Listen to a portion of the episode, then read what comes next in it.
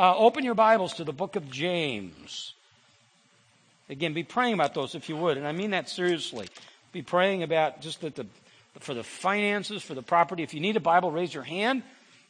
If you get a Bible from us, I believe, but I'm not positive. I didn't look this morning. If I remember, it's page 654, I think. It'll get you in the book of James. We're at the end of the book, and next week we'll finish it. Today we're going to look at chapter 5, verses 7 through 12. And so I want to read them to you, and then next week we'll finish off this study. The following week will be a standalone message, then Easter, and then we'll spend 5 weeks in the book of Ruth. And then we are going to take summer, and we're going to take 13 weeks and work our way through doctrine. So we're going to work our way through doctrinal truths. And it's all, and I've said this to you before, all of the campuses and what made the mergers work is the theological alignment that we have. And that'll really come into play as we teach through these 13 weeks of theology. And I can see some of you yawning. Shame on you. You ought to know how great it'll be. I don't know. I'm a little iffy on it myself, but we'll see. They tell me it'll be good.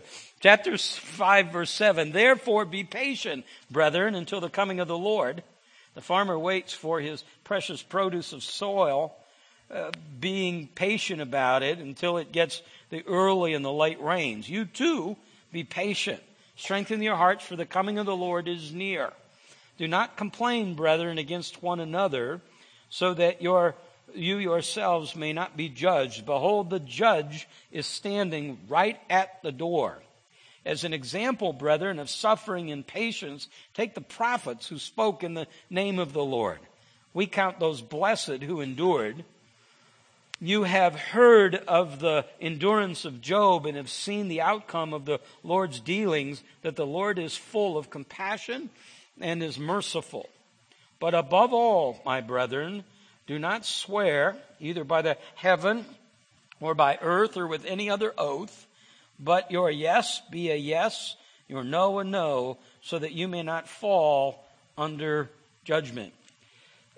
I've shared with you before just kind of the way that I do a lesson, and this again sets up really well for it, is I know, so we get together, and we got together, whatever it was, 4 months ago, and we took the book of James and we broke it into what we saw were going to be the 13 weeks, so that I know that this is the passage we're going to deal with. So when I get a passage like that, the first thing I want to look at is just the immediate context, and I want to look, of course, at the surrounding things about it and put it in the context of the book. So when I sit down, and I just want you to see this, just in that reading, there's a couple of things that we can note. One of them is in verse 7, verse 9, verse 10, and verse 12, James uses the word brethren or my brethren. So he said 15, 16 times in this book, he uses that phrase. And part of that is, and again today, he's coming at them with some very critical things. And he wants to emphasize to them, I'm not just doing this in some arbitrary fashion. I'm treating you as though you were a follower of Christ. So I make note of that. Look at in verse 7 and verse 8 and again in verse 9, you see the exact phrase in verse 7 and 8, the coming of the Lord is near, behold, the judge is standing at the door. So you get the idea of judgment that's about to take place. And again, you could see this very quickly. So he's saying be patient, and then he gives you an illustration of patience. He says, here's the farmer. Be patient, verse 10, here's an example. You need a role model? The prophets. You want another role model? People that don't even know anything about the Bible know Job, and when they hear Job, they think of the what? Patience of Job. Now, the verse for me, I look at this and I go, okay, there's a connection here between last week. So last week, Justin was dealing with the whole idea of the rich and talking about the rich, and he concludes it and says, don't resist this oppression. So he comes, and that ties right into patience. The verse to me that kind of is hung out there is verse 12. So when I look at it real quickly, I'm going, well, that just doesn't really fit. Now, God writing it tells me that it does fit. But I kind of look at, here's a thought, verse 7 through 11. Verse 13 begins this section kind of on prayer. Why is that in there? And I want to deal with it. When I put the lesson together today, I never really got a feel for timing. It sounds really weird, but almost always when I'm putting a lesson together, it just falls in. It always amazes me. Probably doesn't you, but it always amazes me that I kind of end pretty much on time. That there's never too little and rarely too much. And putting this lesson, I never got a rhythm in putting the lesson together. So I just want to address verse 12 for a second. Under the idea that I probably don't get there at the end because it doesn't seem to fit, but I think it does. The word that's translated "but" is also sometimes translated "now" or "since." So I think there's a continuation of a thought here. He's saying, brethren, in this whole process here, he's talking about how we're supposed to live. Don't be taking these wild oaths. Now, the idea of the tongue has been present all through this book. Chapter 1, verse 26, if anyone thinks himself religious, but he doesn't bridle his tongue, he deceives himself. Chapter 2, verse 4, he says, I want you to speak and act as though who are judged by the law of liberty. He tells us to be slow to speak, quick to listen. Chapter 3, verses verse 2 through 11 is all about the tongue. And then here, in that day and age, and especially within the Jewish culture, the Jews in particular, developed a very complex system of taking an oath, of swearing. It was kind of an acknowledgement that we intuitively aren't really honest people, and our heart really is filled with lies. And we tend to. So the phone rings and your kid answers the phone and it popped up on your TV who it was and you don't recognize them. And they say, Dad, it's for you. Your flinch is to say, tell them I'm not home. Okay. He says he's not home. That's kind of how that goes. Okay. So that doesn't work too well. Now be careful in that process. But that's our flinch. So the oath was designed to say, I swear in this solemn way. What I'm about to say is true, and I want to come under this burden. The word oath in the Hebrew is the idea of to swear. In the Greek, it's the idea of to bind or to strengthen. So what they're doing is taking the statement you're making and adding an impact to it. We do it sometimes without even taking an oath. You've had this conversation all the time. Sometimes you'll say it. I find myself saying it sometimes, but I'll notice people say it a lot in conversation. You'll be talking and conversing and moving along, and then all of a sudden they'll say, let me be honest with you. Okay, well, what does that make you wonder about the first 15 minutes, right? Well, what was that stuff before? So he's saying, don't do that. You don't need to do that. Because your heart's regenerated. You're a new creature. Here's what you need to do. You don't need to be swearing on a stack of Bibles. You don't need to be making a bunch of solemn, frivolous pledges. He said this ought to be your reaction. Your yes is yes and your no is no. If you say you're going to do something, do it. So we'll have all sorts of illustrations. And I'm big on little things. Big things, we kind of get them right. But it's those little things that put everything together. So really cool to see opening day of baseball this week because it means we're getting closer to college football. Okay, we're almost there, 160 days till Iowa's first game. Well, listen, here's who wins football games by and large. The team that does the little things. The team that blocks, the team that tackles. You know, the team, that, there you go. It's 3rd and 7. And you run a little screen pass, and you pick up the first down, and there's a holding call. And now it's 3rd and 17, and you don't get it, and you turn the ball over. It's all those little things. It's the same thing that's true in our life. It's the little things. So here you go. Now, and this is going to sound a little harsh and a little judgmental. Don't let it be. Don't wear it unless it fits. Okay. So we'll do something here. We'll have an event here. And we'll get 50 of you that RSVP and say, we're going to be here. And then 35 shows up. That sets me off like a rocket. Now, do things come up? Sure. But I'll go and check the obituary pages and match them with the people that aren't there. And they're not there. and I certainly didn't come. And even if things come up, okay, let's say you're supposed to be here at an event at 7:00 on Friday night, okay, and let's say something comes up on Thursday. What do you do? Really? Wouldn't you think? You call. Now we're sitting here with 15 meals. We've wasted all that food, all that money, saying, oh, it doesn't really matter. It matters a ton. I had a guy came to me and he said, I want to do what you do. And I said, I just make it look easy. And he said, no, I want to teach. I think I'd be a great teacher. And I said, okay. And he said, I want to help. Can I help? And I said, yep. This Saturday, we've got a men's leadership deal. We need somebody to make coffee. And he said, I said, can you do that? Yeah, I can do it. So he said, I want to teach. I said, I got that. So I get there Saturday morning, supposed to start, let's say, at 7. I get there about 6:45. Noticeably absent was the fragrant aroma of freshly brewed coffee. Huh? So about 5 to 7, this guy comes strolling in like he owns the joint. And I said, hey, it's good to have you here. We don't have any coffee. What about the coffee? I thought you were going to make coffee. I said, yeah, I know. I just didn't get to it. I got it. I said, okay. So afterwards, he comes up and he said, well, I want to get with you because I want to teach. So now I've been led by the Holy Spirit for hours at this point. So I moved out of being spirit-filled into the flesh. And I said to him, if I can't trust you with coffee, I don't believe God can trust you with a soul. Very good, very good, very good. Me at my best. And he disappeared, and I never saw him. That's a great question. What happened? I never saw the guy again. See, if he had any fortitude at that point, he would have confessed he was wrong and gone. But see, that's what I'm saying, little things. So here you go. And again, I don't mean this in a critical way. Our service times are 8:30 and 10:30.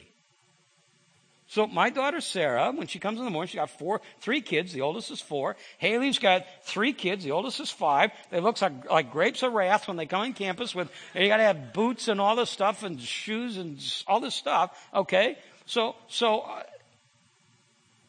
start 5 minutes early. Okay. How can you not be here on time? Now, are there exceptions? Sure, I got their exceptions. But it's amazing to me. Every place I go, I'm way off message here, but every place I go, yeah, I didn't have it in my notes. But every church I go to, they'll say, people just don't get there on time. By the way, Redemption Church at Gilbert is the best of any church I've been. We're still not good, but we're the best of any church I've been. I go to these pastors' conferences, and these guys are never on time. It drives me nuts. You know, if you can't be on time for a meeting, see what I'm saying? That's all he's saying. He's saying, listen, you shouldn't have to swear on these things. You just live this way. Are there exceptions? Sure. If things happen, got it. But if you say yes, you do it. If you say no, you don't. So that's what I think he's getting at there in verse 12. I might have taken a little liberty in there at some places, but I'm going to do apply. Got to keep it practical. Let's look at verses 7 through 11, okay? The context clearly is the idea of trials. If we go back to the first day of our study here, he says in chapter 1, verse 2, count it all joy or consider it all joy when you encounter various trials, knowing the testing of your faith produces endurance. So he's writing to this group of Jewish Christians who are scattered primarily because of persecution.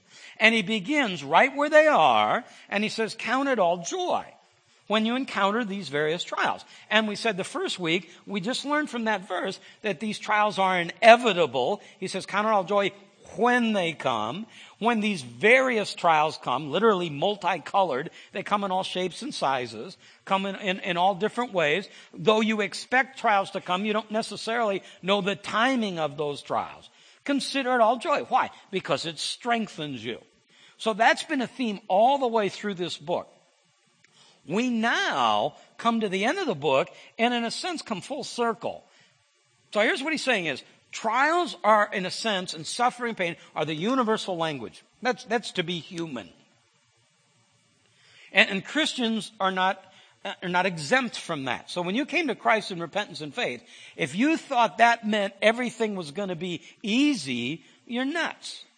Or if you thought somehow you were going to be exempt. Christians still get sick, still lose jobs, still have relationships that fall apart. So we have all of those. Plus, you have the idea, especially in that church, we get it to some minimal level probably, the idea of persecution. That's added to this. So it's the idea that you suffer all of life. So you got the relational, physical, financial, whatever it might be. Plus, you have this sense in which as you take a stand for Christ, there will be times where at school or in the marketplace or the neighborhood and relationships. We had a gal here at church who, when she came to Christ in repentance and her faith, she and her husband, their family disowned them. Wanted nothing to do with it. Wouldn't talk to her. The grandmother would still talk to the kids, but really only to tell them what a heretic and a witch their mother was. So you finally had to end that relationship. So there's some suffering. So here he's saying, listen, understand that. That's part of human life. Job chapter 5 verse 7, for man is born for trouble.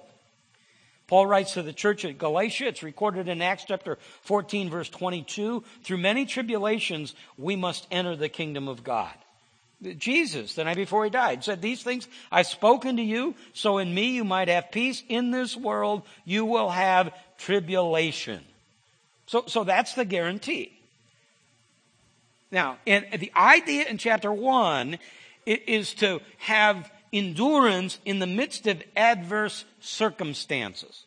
The language here deals with people. So the idea here is to be patient, to be long-suffering in the midst of adverse people. So that ties it perfectly into where Justin left off last week in verse 6. So you don't resist them. You embrace them. And then he says, therefore, be patient. The idea is patient with people. And now, understood, but we better say it, is he's saying this to you because you have the ability to be patient. Remember what I said? Was it 3 or 4? I forgot. 4 times, I guess. In verse 7, verse 9, verse 10, verse 12, he speaks to the brethren, to believers. So he says to these believers, be patient. Okay, how does he know you have the ability to do that? Well, because Paul has taught us that the fruit of the Spirit, in other words, if Jesus Christ is my Lord and Savior, and I'm indwelt by the living God, the Holy Spirit, the Spirit, as the Spirit works in my life, will produce love, joy, peace, what? Patience. So you have this ability. So you might sit there and say, I can't do it. Yes, you can. It may not be easy. For some, it's going to be easier than others. But you have the ability. You have this power within you. The word is long-suffering. You have the ability to have, you've heard the term short fuse, okay? You have the ability not to have you have the ability to have a long fuse with someone. Proverbs chapter 15, verse 18, a hot-tempered man stirs up strife, but the slow to anger calms a dispute. Proverbs 16:32, he who is slow to anger is better than the mighty. God himself is patient. 2 Peter 3:15, he's patient of the patience of the Lord regarding our salvation. God is a patient God. He's not infinite, but God is patient. God has not returned yet. God is waiting even for those who are his to respond. I've forgotten the announcements. In the Connect class, the last one, and we have a Connect class today, but in essentially every Connect class, somebody will ask, talk about what you believe about salvation or the doctrines of grace. Or they'll say, what about Calvinism? Okay? Now, most of you probably never even heard me use the word Calvinism because I wouldn't use it except taking the time to define it because it's so easily misunderstood. But we're talking about how are people saved? And it's often said by people who have no idea what it means in an accusatory way. So it said, oh boy, that's that Calvinistic church. Do we believe that God saves sinners? Yeah, we really do. From beginning to end.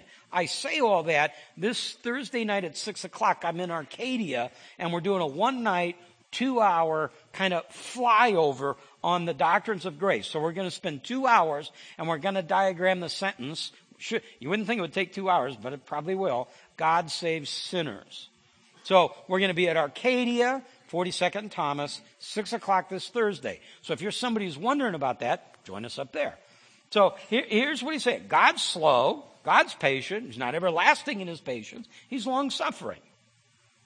What James is giving us here is the motivation. Be patient. Hang in there. Like, I hate that poster, that hang in there with the cat hanging by the thing. First of all, you're hoping it's a cat. You're hoping it's fallen. But nonetheless, not to offend all you cat lovers. But hang in there doesn't help me much. Hang in there. How? Here's the motivation. I love this. This is so cool. And it's so repetitious.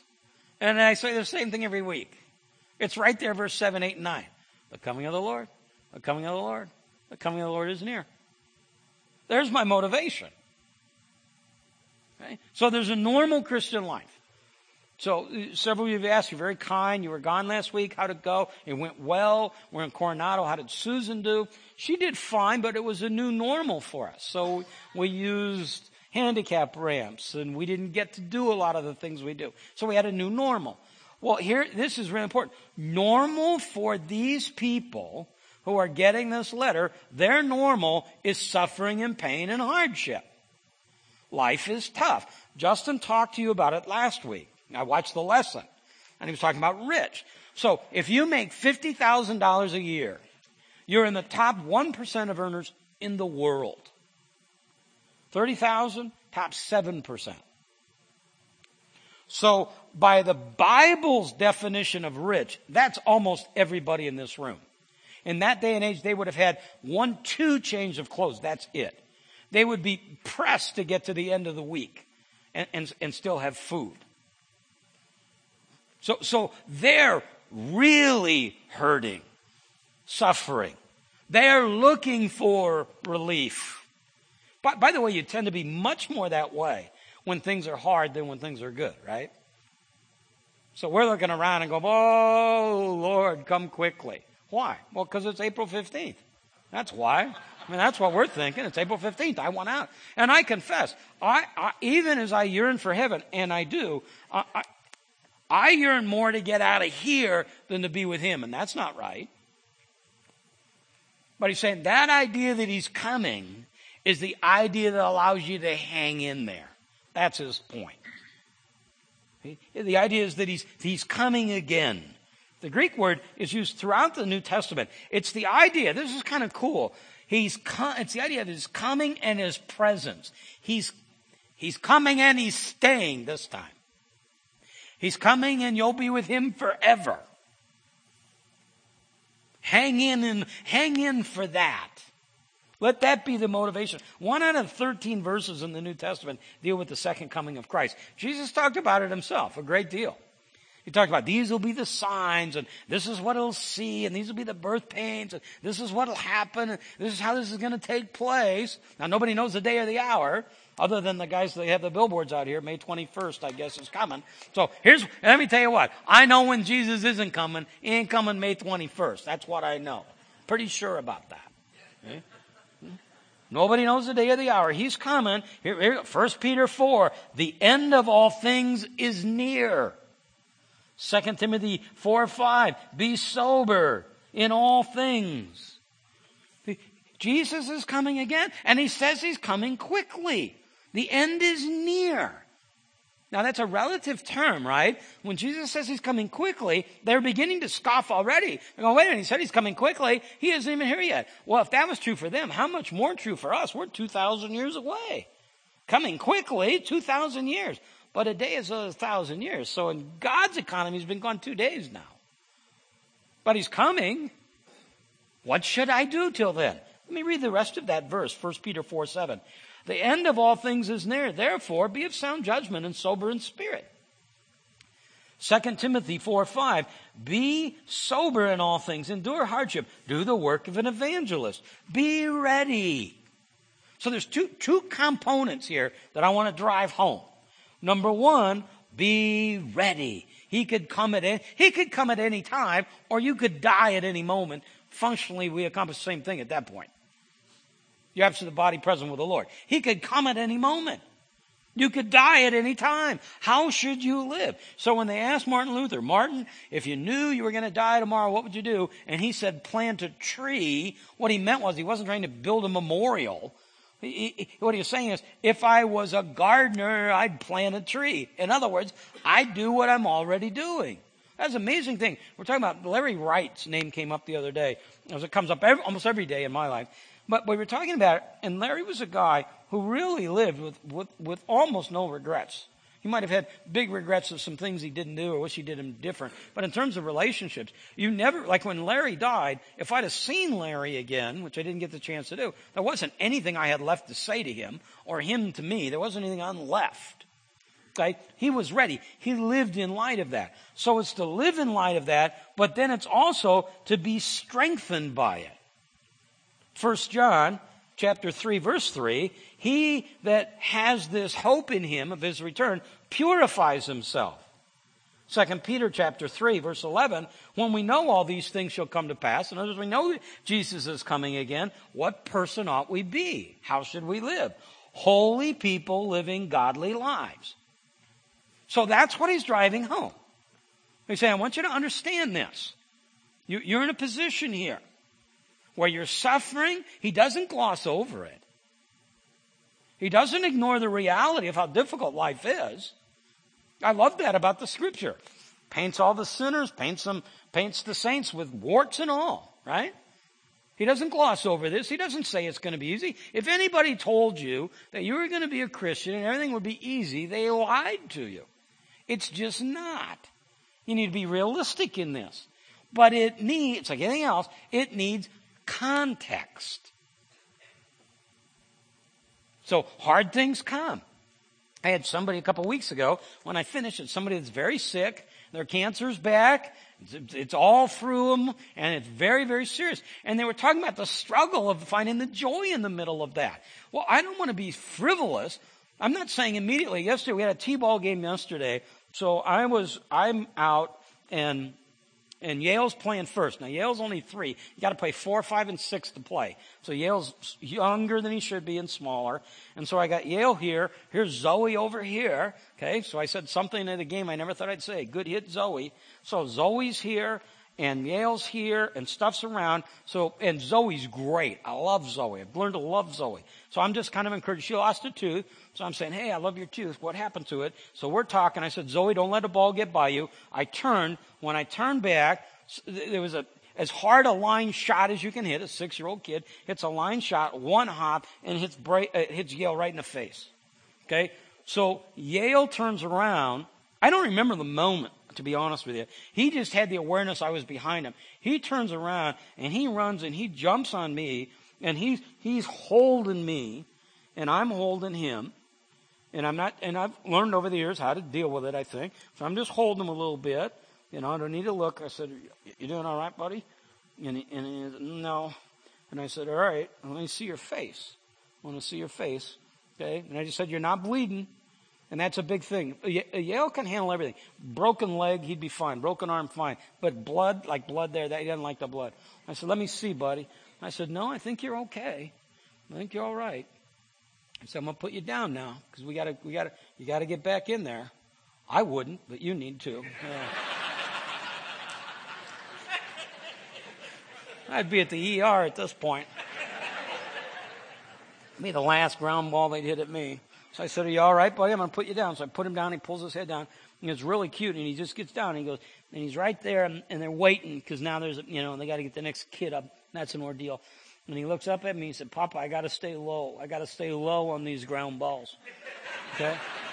And that was a great moment, you know. I'm not saying that when you get hit in the nose, I'm not saying you don't you run and jump on me. I'm not saying that. I'm saying just like he did. Once he caught his breath and he felt his father's, in this case his grandfather's love, he got back in the game. So life throws this thing at you, whatever it is. Not saying it doesn't hurt. No, I'm saying it's going to take your breath away. But once you catch your breath, once you feel your Father's hug, once you know it's okay, get back in the game. That's all. And this is driven by understanding that there is this day that's coming. Now, he gives us an illustration that they would get. It's the illustration of a farmer. You know, though I'm from Iowa, I don't know anything about farming. Okay? But I get this. You prepare the soil, you plant the seed, you nurture it, it grows, and then you have a harvest. But you don't plant on Sunday morning and harvest on Monday morning. There's a time gap in there. When Haley planted a garden with the boys, they planted the garden. Literally, they're up the next morning going, where are the flowers? Where are the tomatoes? Well, we learn patience. Now, there's something that I thought about. I think this is interesting. I hope you do too. There's something that I thought about even in this comparison is at least in the farming component, I know kind of when the harvest is. So when we would plant, when in Iowa they would plant corn, okay, we knew that by the 4th of July, that corn needed to be what? Knee high. We got to have that corn knee high by the 4th. We have a measuring stick. We know about when we're going to be able to pick that corn. What he says here is we don't know when he's coming. We just know that he's coming. So in the midst of all the yuck, you fill in here whatever that is in your life. Whatever that hardship is. That kid that's in rebellion, that parent that's in rebellion. That sickness, that job, that financial, a lot of financial stuff. It just isn't working out the way we had it planned. In the midst of this, we know that God either caused it or allowed it. We want it to be used for our good and for His glory. So that's what he started the book with, for our good. Count it all joy when you encounter various trials, knowing the testing of your faith produces endurance. Our good. We want to be strong in the Lord. We want to endure. We want to persevere. We want to break the tape. When we were gone, whenever I'm on vacation, I'm always contemplating life. Okay? And I'm trying to figure out this and that and this. And Susan's just kind of passively listening. I didn't even know if she was listening. And then she said to me, you know, you're always talking about finishing strong. Have you calibrated into your thing there, finishing strong? Because it doesn't sound like it. It sounds like you're more concerned about your comfort. I said, you know, I liked it better when you were really sick. No, I didn't say that. I didn't say that to her. But you see what I'm saying there? For my good, His glory. Now go to Galatians 6:9. Don't turn there. Let me read it. And it makes sense. Let us not grow weary in doing well, for in due season we shall reap if we don't faint. See what he's saying? Don't grow weary. Why? Because it's tiring. It's a heavy load. It's a burden. All this stuff is coming at you. It's real. And it'll beat you and tear you apart and defeat you unless you don't grow weary. You become patient. You trust in Him. You see His return. And that builds you up. In Luke chapter 9, verse 51, Luke tells us that Jesus determined that He would go to Jerusalem. The idea of that determined there is the same idea here. It means literally to prop up. This truth is to prop you up. This is what's to sustain you. This becomes your, in a sense, this becomes your crutch. Peter writes, 1 Peter chapter 5, verse 10, after you've suffered for a little while, the God of all grace, who is called to your eternal glory in Christ, will Himself perfect, confirm, strengthen, and establish you. God's working in all of this. God's the one who's in control. So set your mind on this truth. If you go back to chapter 1, verse 6, It's an idea that he talked about all the way through here, this idea that we can't have this duality of mind. We can't doubt. Chapter 1, verse 6, he said, we must ask in faith without doubting, for the one who doubts is like the surf of the sea, tossed about. He is, verse 8, double-minded, unstable in all his ways. He says, I don't want you to be double-minded. I want you to understand that the end is near. 1 Peter 4, 7, the Lord is at hand. 1 John 2:18, my children, it is the last time. This is here. This is the reality. That's what he's driving home. You're going to have all of these trials, all these difficulties. And the motivation to sustain you in the midst of this is the reality that Jesus is coming again. Keep that place marked in James chapter 5 and turn to the left, page 641 in the Bible we gave you. It's 1 Thessalonians. 1 Thessalonians chapter 4.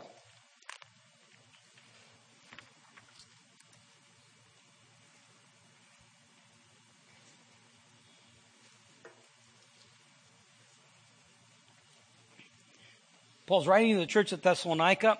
They are a bit confused because it's much like we've talked about. They have this understanding that Jesus is coming again soon.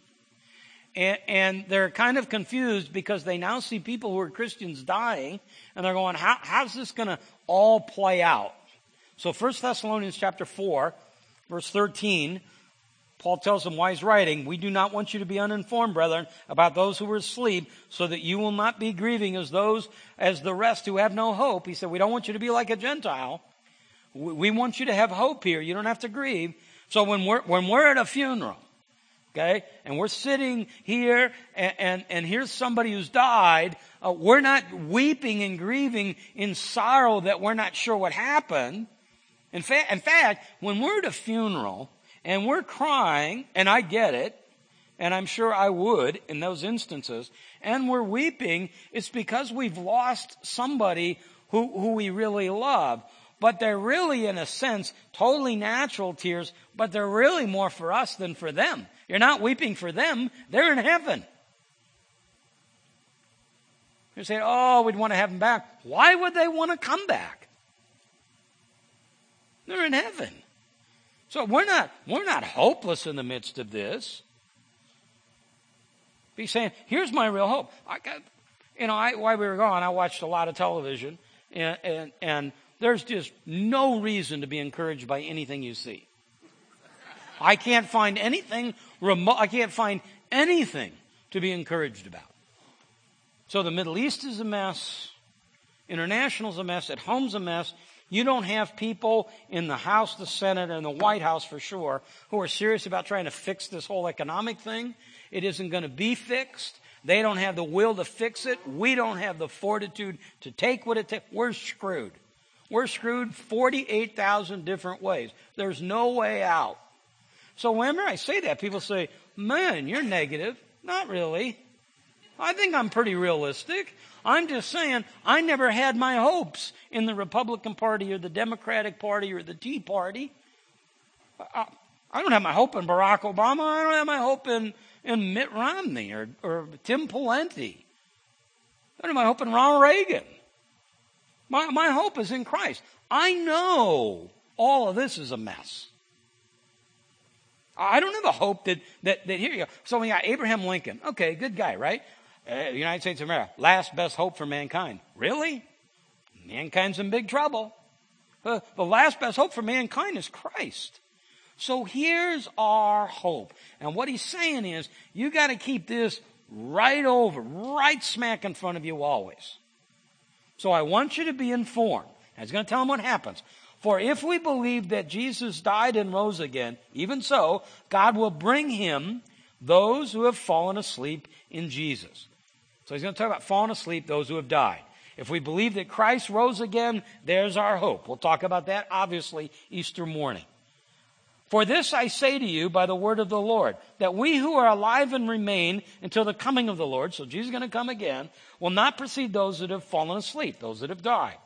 For the Lord himself will descend from heaven with the shout and with the voice of the archangel and the trumpet of God, and the dead in Christ will rise first. So those who are Christians, who are dead, they're in crematories, the sea, the water, the cemetery, wherever they are, they're going to rise. And then he says in verse 17, we who are alive and remain will be caught up together with them in the clouds to meet the Lord in the air, so we shall always be with the Lord. That's an amazing truth. So when I say, and I don't say this for effect, though I think it's effective, we got to remember that no matter how bad it gets, it can only last a lifetime. That to be absent from this body is to be present with the Lord. And what he's saying to those people, to you and me, is that Jesus is coming again. He's who he said he was. He's in control. It's going to happen. It's true. It's real. Now, almost always when this passage is taught, the focus then becomes on rapture, trib, pre-trib, all that. And I am one, I confess it, some of you are not this way. That's not that interesting to me. Okay? Some of you are into it, knock yourselves out. Okay? Not my big deal. Here's what I know. But it's important. It's one of every 13 verses, so it's important. What's the point? He wants us to know he's coming again, so we'll be ready, so we'll be strengthened. It's like doctrine, 13 weeks of doctrine. You should rejoice in that because we're going to show you how doctrine relates to everyday life. Here's the payoff pitch, verse 18. Therefore, comfort one another with these words. That's why this is important. Because as we look around us, we tend to look at everything, and this looks like the real world to us. So in our human understanding, our intuition tells us that we're in the land of the living. When we die, we go to the land of the dead. What Jesus tells us is this is the land of the dead, and we go to the land of the living. And that's the hope that sustains us. I taught this week in Priority Living 5 guaranteed ways to eliminate stress in your life.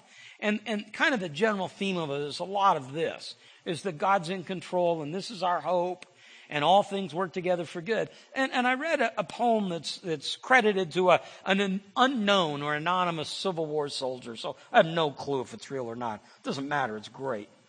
I asked God for strength that I might achieve, and I was made weak that I might learn humbly to obey. I asked God for health that I might do greater things. I was given infirmity that I might do better things. I asked for riches that I might be happy. I was given poverty that I might be wise. I asked for power that I might have the praise of men. I was given weakness that I might feel the need for God. I asked for all things that I might enjoy life, and I was given life that I may enjoy all things. Here's a great, this is so good. I got nothing I asked for and everything I hoped for. Because see, that's what we ask. God, I want to be happy. God, I want to be happy. If I get that deal, I'll be happy. God, give me that deal. And he doesn't give me that deal. He takes that deal away. And I find real happiness. God's economy of happiness. The word that God uses is blessed. So if I start and we just begin to work our way around the room, we just take time. I start with Patty and Paul and just encourage all of you. Share something, sometime in your life where you really saw God work and God really exposed himself to you and God really grew you. Almost all of you would spend, got a little nervous right there, almost all of you would highlight a time of adversity. And you would end with this. I wouldn't want to go through it again, but I wouldn't trade it for the world. That's what he's saying. So in a sense, when we look at life, we don't even know good and bad. Not morally speaking, we know that. So if you're thinking today about stealing, don't do that. You're thinking about committing adultery, don't do that. Okay? We know those. We're saying circumstantially. So you look back and you say, here's this thing that God did in my life that was a moment of incredible teaching for me. Almost always at the moment it came, we would have resisted it and said, I don't want it. It's not good. It's bad. He knows. That's all he's saying. Jesus uses that imagery. Let's go back and we'll take about 5 minutes here and just finish up, touch on these. He uses the imagery, back to chapter 5, he uses the imagery here of being patient, like the farmer. He tells us, by the way, in verse 9, don't be complaining against one another. So apparently there's arguing going on with this church. And that's what I see. That's one of the things that I see. It's one of the things I've learned in 20-plus years of being around churches, that people are brutal as they accuse other people, speak of other people, say things that are hurtful, they can't be undone. Really, it's terrible. But the judgment is hand. The judge is standing there. Vengeance is mine, says the Lord. We don't need to fix it. There's that idea that we'll all stand before the Lord someday. And I think a lot of Christians miss this. Not that our sins will be judged. They've already been judged and they were paid for in the cross. There's no condemnation for those that are in Christ Jesus. The judgment is based on rewards that we will receive. It's not based on our punishment of our sin. That was already done. That's what the cross was all about. And he said, you need a role model? How about the prophets? These were guys, by and large, who spoke, and he tells you, the name of the Lord, and they were basically hated. They were very unhappy people, it seems like. They wrote books with titles like Lamentations. I mean, they just weren't, and because they were declaring this truth. And yet they stood for what was true in the midst of that. He said, be like them. Or maybe consider this. Look at, in verse 11, look at Job. Job had 7 sons and 3 daughters. And we're told at the beginning of the book of Job that he had 7,000 sheep and 3,000 camels and 500 yoke of oxen and 5 female donkeys and many servants. And he was the greatest man in all the land. And Satan came to God and said, sure, he's happy. He's got all that stuff. God said, okay, go get it. And he takes it away. And Job's still hanging in there. At least I got my health, Job says. And now comes the boils. His wife comes to him and says, curse God and die. And Job says, what shall we do except the good from God and not the adversity? His friends come to him and they begin to accuse and act, wonder, ask him what's wrong in the midst of all of this. When Job gets to the very end of this, it's Job chapter 42. Here's what he says. I have heard about you by hearing of my ear, but now I've seen you. Here's what he's saying. In the midst of all of this stuff, I'd heard so many things about you, but it was kind of theoretical until these trials came along. I'd heard you were a kind God and a loving God and a gracious God. But boy, all of a sudden, in come this adversity, and as it came, with it came your strength and your love and your endurance that allowed me, not on my own strength and on your strength, to endure till the very end. That's what he's saying. Just think about that.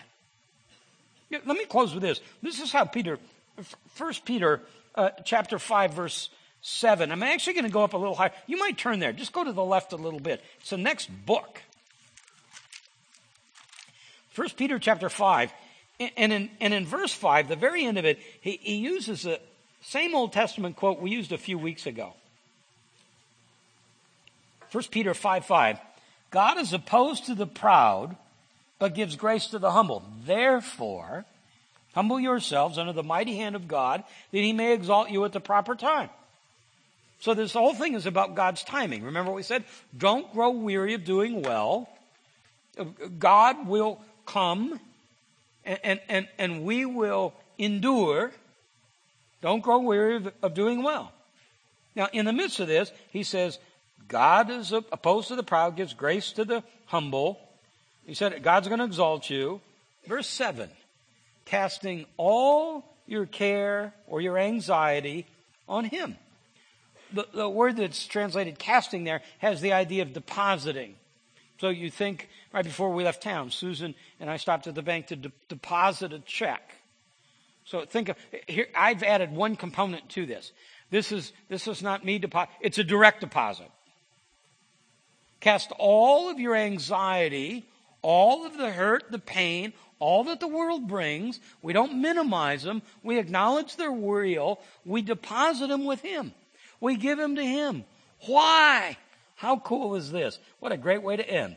Cast all our cares on him because he cares for you. You ever wonder if you're loved? You ever wonder, does anybody care?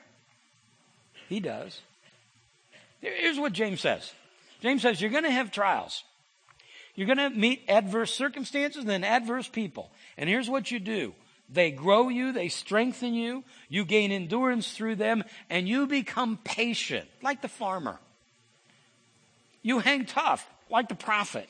You endure like Job. Why? Because God cares for you.